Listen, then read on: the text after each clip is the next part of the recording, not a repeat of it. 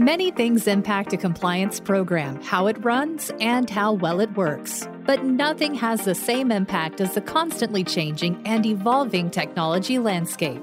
In Comtech, a podcast on the intersection of technology and compliance, co hosts Tom Fox and Valerie Charles will help you understand what changes in technology mean for your compliance program. Here's your hosts, Tom and Valerie. Hello, everyone. This is Tom Fox back again with Valerie Charles for another episode of Comtech. Today we have with us Jamie Spataro. Valerie's going to introduce him.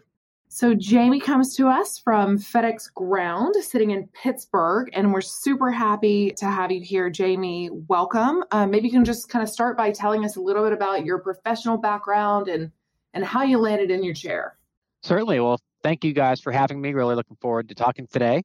And I'm James Spataro. I, I am currently a lead counsel at FedEx Ground in their legal department. I handle regulatory affairs work primarily and handle a number of different areas under under that umbrella. Most of which is workplace safety, which we'll be talking a lot about today.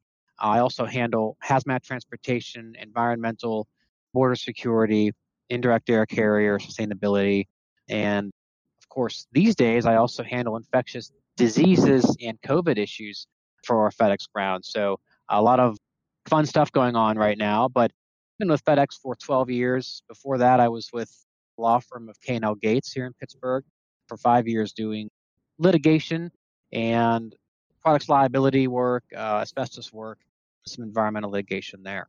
So that's my professional background. A little bit of what I do when I'm not at work. I am a, a weekend wannabe rock star. I've been in a band now same band for 12 years, piano and lead lead vocals. I'm also a private pilot. I got my license uh, last January, right before COVID hit.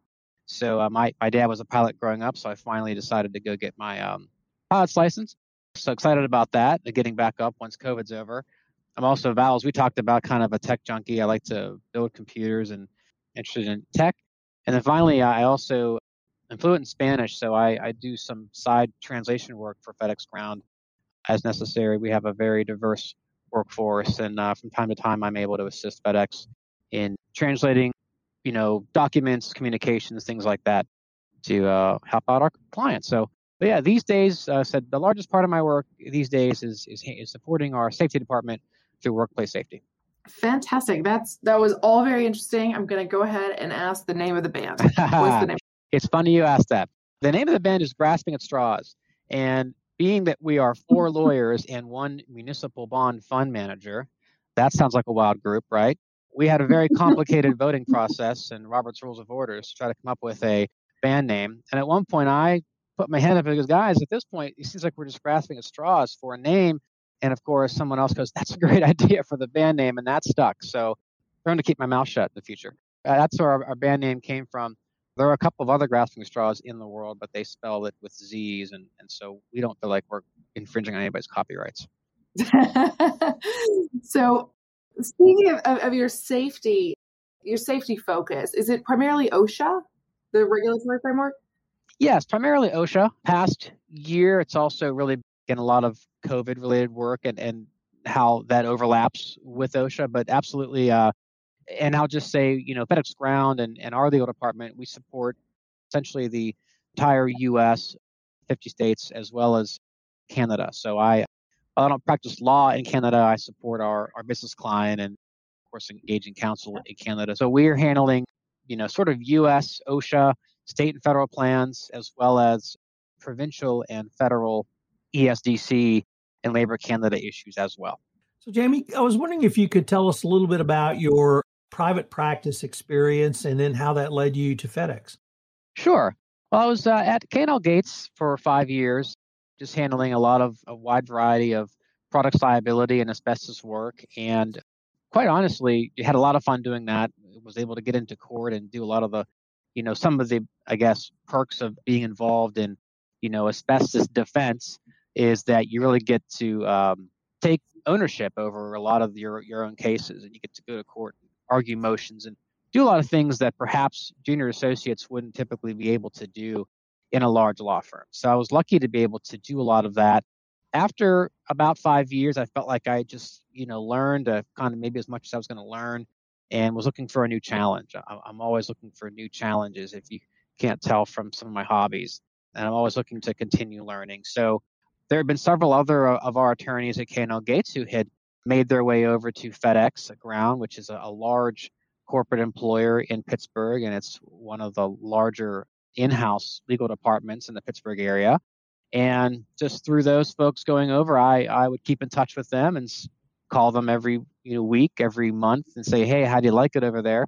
So perhaps just to stop me from calling them, they they uh, eventually asked me to come over and interview for a regulatory job, which was kind of a, in a sense, a, a 180 from what I was doing. I was doing obviously more advocacy in my litigation role, but I found the idea of getting involved in the regulatory area to be exciting and kind of a new challenge. And it was a new group that FedEx Ground was building. So I was able to go over there and get on the ground floor of that group. And now today we have a number of attorneys in that group and we continue to grow as course as as regulations continue to come and impact our business. We are a highly regulated business and there's just a, a whole alphabet soup of acronyms from EPA to DOT to FAA to CDC that you can imagine that we have to um, sort of deal with and make sure we not only protect the company, but make sure that our employees are safe and make sure that our workforce is safe and make sure that we're complying, you know, with applicable laws and regulations and make sure we're protecting our brand. Jamie, I can't think of a practice area that may have changed more in the last now year than in the area you were in. And certainly uh, having an OSHA background was helpful, but I wanted to really ask FedEx, I assume had the designation as essential. Certainly, they were essential for my household. I see them uh, several times a week. But how did you and your team really work to craft a safe working environment, kind of above and beyond, or, or not really taking OSHA into account, really keep your employees safe over the last year because you were essential and, and you were out dealing with the public. And you did have employees together sorting packages and mail. And and uh, how did you keep all of that running? That's a great question tom. You are correct that you know we were fortunate to be considered critical infrastructure during the last year of this pandemic. And during that process we certainly had to be nimble and you know adapt our practices to to keep our workforce safe and obviously to keep our customers safe one very visible example is and if, if you've you know received any deliveries from FedEx Ground or, or FedEx, any of our sister opcos over the past year, you've probably noticed that we don't have sort of in-person signature requirements right now. We have a driver can approach and, and kind of put in. They saw you standing there. If a signature was re- was required, you don't need to touch the scanner or actually you know interact with a driver. So that's kind of a visible way in which we've you know leaving things on a doorstep if we can and picking things up you know without having to interact so that's from the outside standpoint, that's one thing that we've done. Certainly, many of us are working from home and have had to find ways to help counsel our clients in a remote fashion. It's been a challenge in a sense because, you know, I like to say there's probably over 600 different, you know, state, federal, local, and sometimes municipal COVID regulations right now. And they vary greatly sometimes from city to city. So we've had to make sure that we have been able to develop a corporate wide pandemic protection program, which really takes kind of the lowest common, or should say highest common denominator of all of those rules and regulations and really kind of applies them across the board so that our our workforce and the vendors that are in our building uh, are staying safe. And and that has been just a fantastic process. As you can imagine, you know, CDC and OSHA and NIOSH regularly update their guidance as the science evolves with COVID. So we have had to likewise a- adjust sometimes and adapt our safety protocols to comply with updated science. It's been, and people talk about uncharted territory. It's been really fascinating watching how things have changed and how we've been able to adapt. And I think that we have arrived at a place where, you know, we have a very effective program in place and we bill it as a pandemic protection program, right? It's, it's not just a COVID protection program. And so hopefully we never see something like this again or for a very long time. But if we would, you know, we feel that our program could accommodate, you know, any any similar type of pandemic that might come across in the future. And we understand how critical FedEx is and, and, and other small package carriers, how critical they are to the larger economy, as you said, Tom. So we need to make sure that we're, you know, keeping our employees safe and keeping our customers safe. So it's been a, uh, you know, I myself have been working from home since last March. And we don't have plans to go back until after I think the summer is over. So because of just, you know, making sure that we're safe, you know, obviously the folks in our building have been there and, and have been in the trenches. So we certainly commend our workforce and all the employees and vendors who have been working uh, on our behalf uh, because they've done a stellar job in keeping operations going. Jamie, the subtitle of this podcast is an intersection of compliance and technology. But I wanted to turn that a little bit and ask you about the intersection of health and safety and technology and how FedEx has been able to integrate technology into really your role as a lawyer to help promote health and safety within the company. That's a great question, Tom. And, you know, one of the things that I was thinking about here was, you know, how has OSHA compliance, you know, grown and changed in recent years? And, I, and I'll say, since I started in 2008 in the area of OSHA compliance, enforcement has become really primarily data driven. And so being able to manage, receive, you know, manipulate and query data has been at the forefront of how we're able to stay compliant, continue to comply with, as I know I've said to Valerie in the past, really increasing data demands on our business and really on the businesses of, of many different employers. I'll give you an example. You know, since 2016, OSHA now collects injury and illness data electronically from every employer who has record keeping obligations. That rule was clawed back a little bit in 2019 under the Trump administration, but uh, under the Biden administration, we're likely to see an expansion of that rule back to its original scope. And so, what that means is just a, a voluminous amount of injury and illness data being requested from em- employers like FedEx. And so, what that has meant for us is we have uh, had to look for creative solutions to allow us to, you know, collect and manipulate that kind of data. And, and where it's been really helpful for us is that we can, you know, look for patterns, look for root causes, you know, using data to try and predict behavioral patterns for our employees has been just very helpful. So we certainly are a data-driven business. The enforcement agencies, I think, are, are, are signing on board to becoming data-driven enforcement arms. And so I, I think that the biggest change I have seen is, is how data is used and, and, and leveraged to, again, ensure compliance and also to maybe spot areas within a business that may need some help. One example I'll give is we, we can use data that we've been able to compile to determine, you know, how long an employee has been with the company and, and finding patterns, you know, where are the injuries and illnesses happening and and does that is that impacted by how long an employee has been with the company? You know, newer employees versus employees that are veterans. And so uh, being able to query and manipulate that data is really key for us. And it's also interesting because as we leverage technology as FedEx, our employees are also incredibly more well equipped these days to leverage technology as well.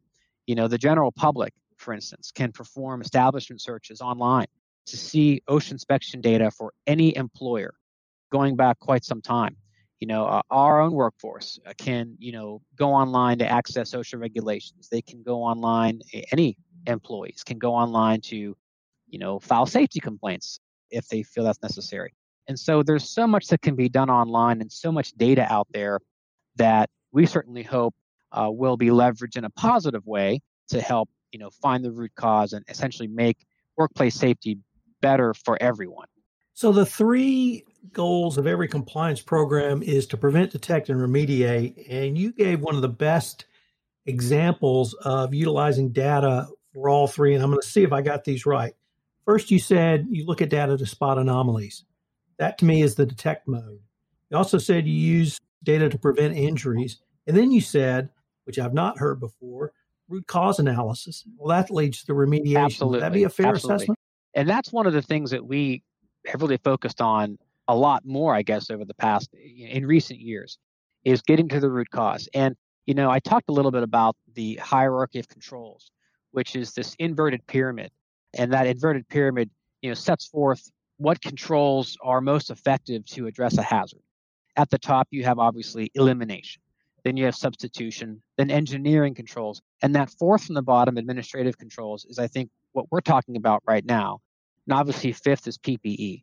And during the course of developing this, and I think you know CDC has even said that the idea of, of this pyramid is that those controls at the top are most effective. And as you go down, the controls become less and less less effective. Well, what we're seeing is the idea that you can influence a behavior to really change the way people work.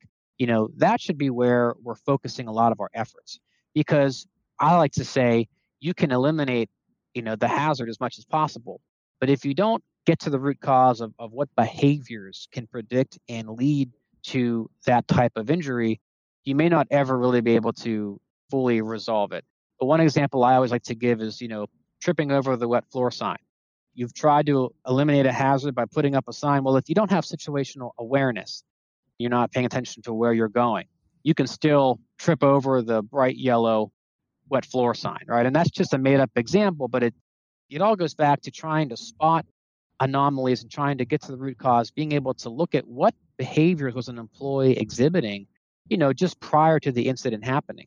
And we've actually seen similar accidents, not the wet floor sign, but similar accidents like that, certainly in, in my practice, where despite all of our best efforts, if someone's just having a busy day and, and maybe they're not paying as much attention as they might normally pay, they might just run into something. And so those are behaviors that we want to try to address. And using data to try and predict those behaviors may ultimately prove more and more effective, particularly as that data becomes more available. So that's kind of where we're going, trying to flip that pyramid on its head, trying to really focus on behavioral science and predicting behaviors so that we can prevent them from happening in the future. Last thing I'll say about that is we, you know, we use online training and many employers use online training because you want to make sure your workforce understands workplace hazards and is aware of them. But the challenge is that, you know, overestimating the ability of that training to change habitual behavior. And so being able to leverage data is just key.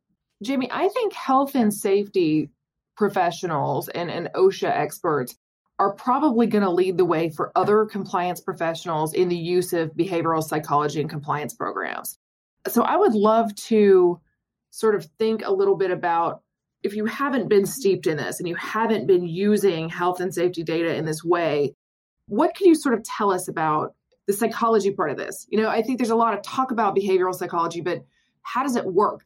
You know, when you got started with this, you know, assuming you've been at FedEx for more than a decade, you know, when you got there, I would sort of assume you didn't at that point have behavioral psychology factored in. So I'm wondering how how do you get from point That's A That's a great question, Val. Certainly, prior to my coming to FedEx, I didn't have any OSHA workplace safety experience. I mean, I had worked in a lot of different factories and I had been exposed as a kid and a college kid to workplace safety, you know, measures and, and safety cultures as a worker, but not as an attorney and certainly not working for a larger organization. And I would say that the idea of behavioral psychology and behavior science is really something that I wasn't exposed to, you know, in in my practice until about maybe four or five years ago. It's a new tool, and so certainly it's something that, again, if you're sticking to that traditional hierarchy of controls, you may see behavioral science down there at number four and think, well, you know, we're just going to go eliminate the control, and you absolutely should eliminate those controls wherever possible. Remove the hazard from the workplace, but it's just been over the past four or five years that that fourth sort of layer on the pyramid is just getting more traction now. And I would certainly encourage employers more and more to take a look at that and see if you can manage data that you may already have. You may be gathering workplace safety data in order to comply with OSHA record keeping requirements, for example. You know, an employer has to provide, record certain types of injuries on their OSHA log and they have to submit those injuries to, to OSHA. Well, there's opportunities there. You've got just a, a gold mine of data that you can manipulate and you can manage. And if you can find a solution for querying that data, storing it, and managing in it, you may actually be able to, to find that you can really achieve some interesting results. So I would just say And I know one of the questions we had talked earlier was, you know, whether it's a off the shelf solution or an in house data building solution.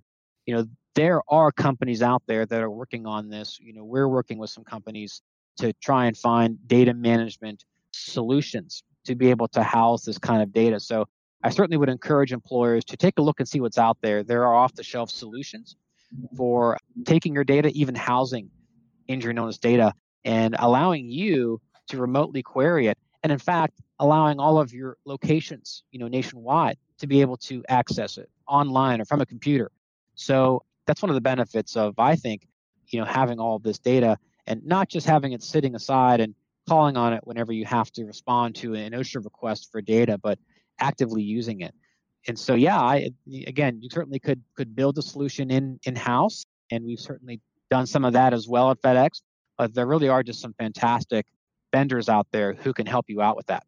So, thinking a little bit about you know where we're going with this, you know, what do you think companies should be thinking about, sort of next five years and beyond? Where's this all going? Because I think right now we're getting predictive in certain areas, but maybe maybe there's still not quite you know arms around all of these data sets do you think, I certainly hope that we are. Going to get there? We're talking about human behavior, right? It, that's very difficult to get your arms wrapped around what someone's thinking. However, there's a lot of very helpful research around workplace safety behavioral science that again it's, it's a it's a new idea but i think focusing on trends look at trends look at data you know find out what circumstances were happening right before an injury happened. I mean, you can kind of query some of this stuff.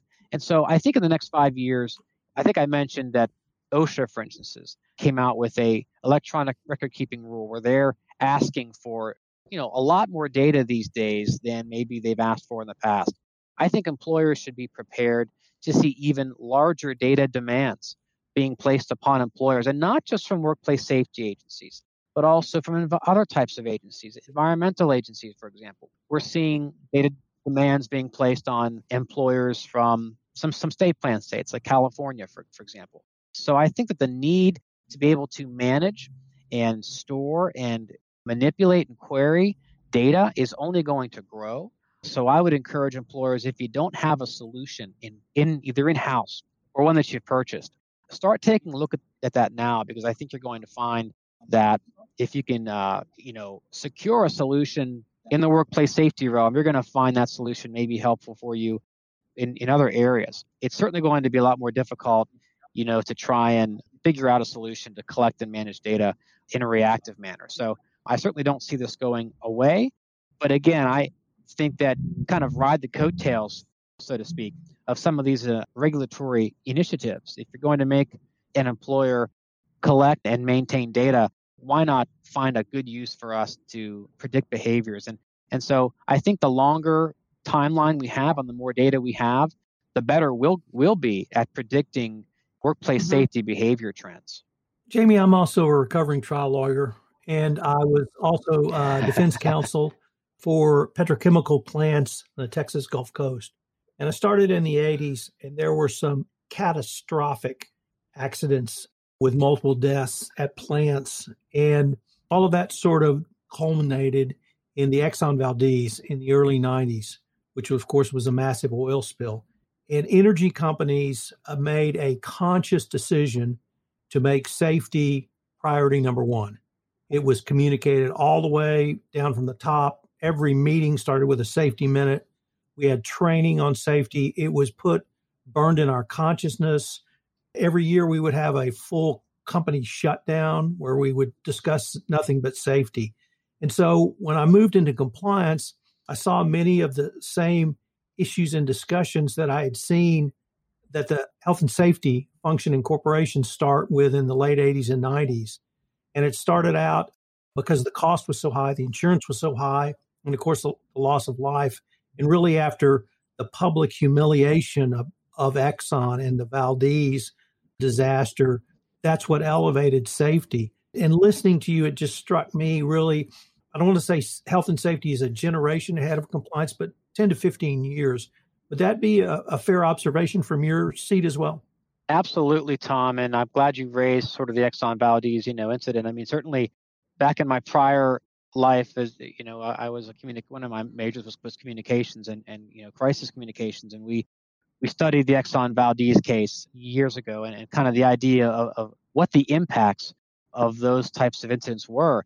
And I think you're absolutely right that when it comes to trying to predict where things are going in the past in the next 10 to 15 years, I mean, I think some of the lessons learned from those types of events were that you know there might have been data available, but it maybe wasn't being you know used or manipulated in a way that might predict certain kinds of behaviors. And so we certainly want to make sure that we you know learn our lessons as well. Uh, at FedEx, we say safety above all, and we we want to make sure that we put that you know out there and make sure that everything that we do, we want to prioritize handling a package safely over handling a package quickly.